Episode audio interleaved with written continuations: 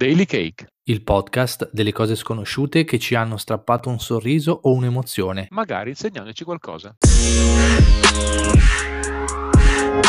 Bene, eccoci qua Danilo, siamo tornati. Tornati, ciao Cristian, benvenuti. Come va? Ma sempre bene. Spero di non avere il mal di tre- mare, eh. Perché? Ma eh, mi citavi qualcosa relativamente alle onde, non so, ma cos'è che... Eh, il, qual è il, tit- il titolo di stasera? Serie, siamo già all'episodio 3 tra l'altro, no? Grande episodio 3, tutto in salita. Esatto.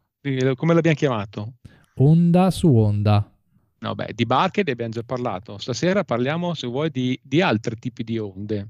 Ma va, che, che- che onde? Eh, qual- quante onde ci sono? Tu che sei... Beh, tante, tante, onde, onde radio magari. Eh, perché no? Ah. Elettromagnetiche, siamo, siamo in quello spazio lì, bravo. Ho indovinato allora.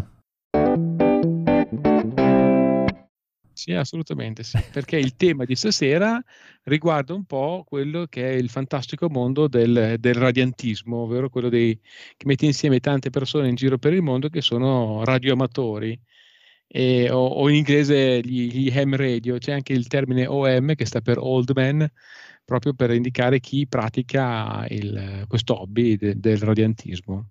Beh, non ti chiedono la carta d'identità, no? Anche i giovani possono farlo ormai, no? Se tornano di Sì. moda le vecchie cassette, magari anche questi hobby del passato Assoluta- Assolutamente sì, però serve la patente, serve una patente per poter guidare, sì, perché sulle onde bisogna sapere le regole, no?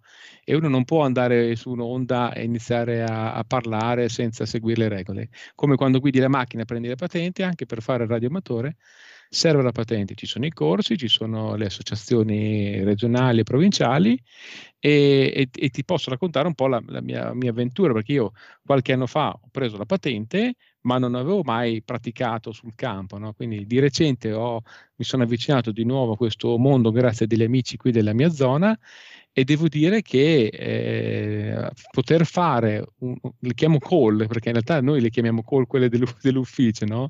Però in realtà è un collegamento perché tu stai trasmettendo o ricevendo segnali da, da un'altra parte del mondo via radio, è una cosa fantastica perché pensi a questa tecnologia via radio, che oggi, oggi siamo tutti abituati alle tecnologie un po' più moderne, soprattutto via internet, invece il fascino che c'è di sapere che un segnale partito chissà dove, da qualche chilometro o a tanti chilometri di distanza, arriva a te e tu riesci a captarlo e, e recepirlo, a riceverlo e trascodificarlo con la tua radiolina, per me è una cosa bellissima.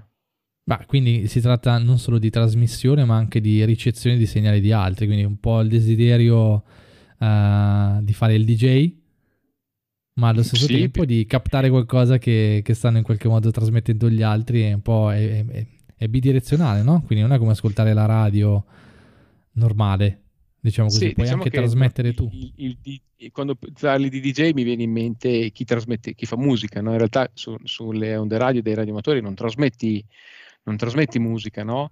Eh, e più che altro lo scopo è quello di metterci in contatto con altre persone vicine o lontane eh, su diverse bande di frequenza, perché ogni frequenza può essere, diciamo, più eh, ti, ti può permettere di andare più lontano, più vicino nel mondo, ma ci sono collegamenti che, eh, tipo sulle onde HF, che ti permettono di collegarti davvero con, con un altro continente, con, con un'altra nazione lontanissima, e tu sei lì che ascolti e cerchi di captare proprio questi personaggi che trasmettono il loro segnale. E, e quando questo collegamento avviene, c'è proprio insomma, c'è un effetto di, di piacere, no? Poi ci si scambiano le cartoline fisiche, no? Quando fai questi collegamenti. Quindi davvero una tecnologia, secondo me, bellissima che un po' si sta perdendo perché appartiene un po' al passato. Molti radioamatori oggi hanno forse qualche capello bianco in più di noi, no? E che è un peccato, per cui sarebbe bello se anche i giovani eh, riscoprissero un po' questo modo alternativo di, di comunicare.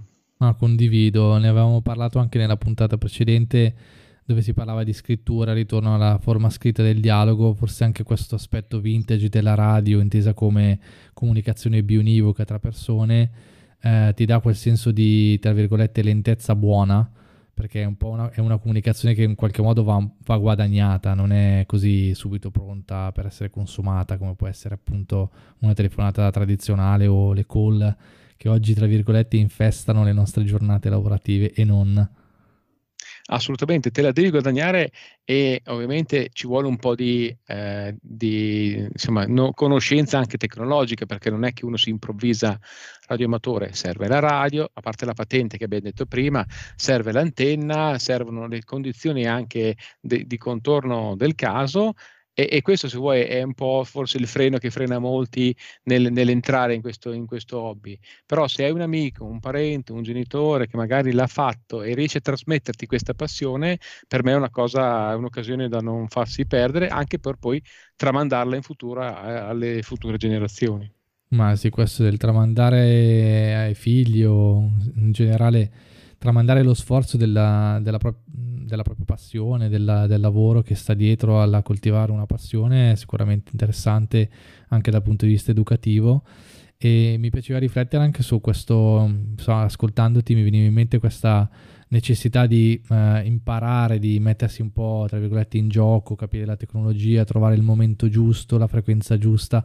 Mi, mi, mi, mi viene proprio l'immagine della persona che si mette lì con, le, con i vari pomelli cerca i livelli giusti, equalizza e poi quando arriva il segnale pulito, non so, penso che possa essere, io non ho mai provato, ma penso possa essere soddisfacente e quindi questo sforzo, tra virgolette, di eh, mettersi in comunicazione, di trovare la frequenza giusta, può essere un po' anche, diciamo così, la metafora del sintonizzarsi no? con le frequenze degli altri che oggi magari utilizziamo davvero solo sotto questo questo aspetto metaforico, ma in realtà poi rappresenta la reale necessità no? di saper aspettare, ascoltare l'altro, non so, così, ragionando ad alta voce mi veniva, mi, mi emozionava questo aspetto qua.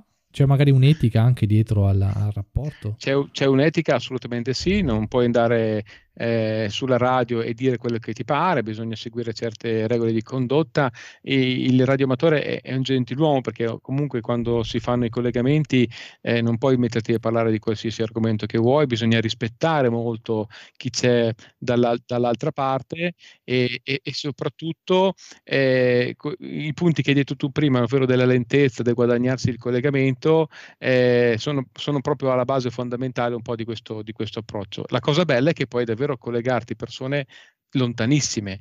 Tanto per farti un esempio, eh, l'altra sera è passata di qua la stazione spaziale, l'ISS, loro trasmettono su una banda precisa e se tu hai il modo giusto di sintonizzarti, senti gli astronauti che parlano che è una cosa fantastica, no? Come faccio a ascoltare questi qua che sono a, a, migliaia di chilometri da noi? E solo questa cosa qua, fa, magari sarà la prossima volta che farò un, un piccolo esperimento, mi ci metterò e, e, e trasmetteremo un piccolo frammento della, della, comunicazione degli astronauti. Beh, sarebbe bello saperlo. Beh, intanto grazie, grazie per la testimonianza, saprò come chiamarti una delle prossime volte. Radio Amatore Gentiluomo, dai, ho coniato un nuovo. super, super. Ne ho coniata una nuova. Bene, grazie mille e um, alla prossima ci saranno altri argomenti interessanti e speriamo possa essere anche per voi un'occasione di felicità o di emozione o anche solo uno, uno spunto per provare anche voi le esperienze che stiamo condividendo in questo podcast. Ottimo, grazie a tutti e ci risentiamo. Ciao ciao, ciao. a presto.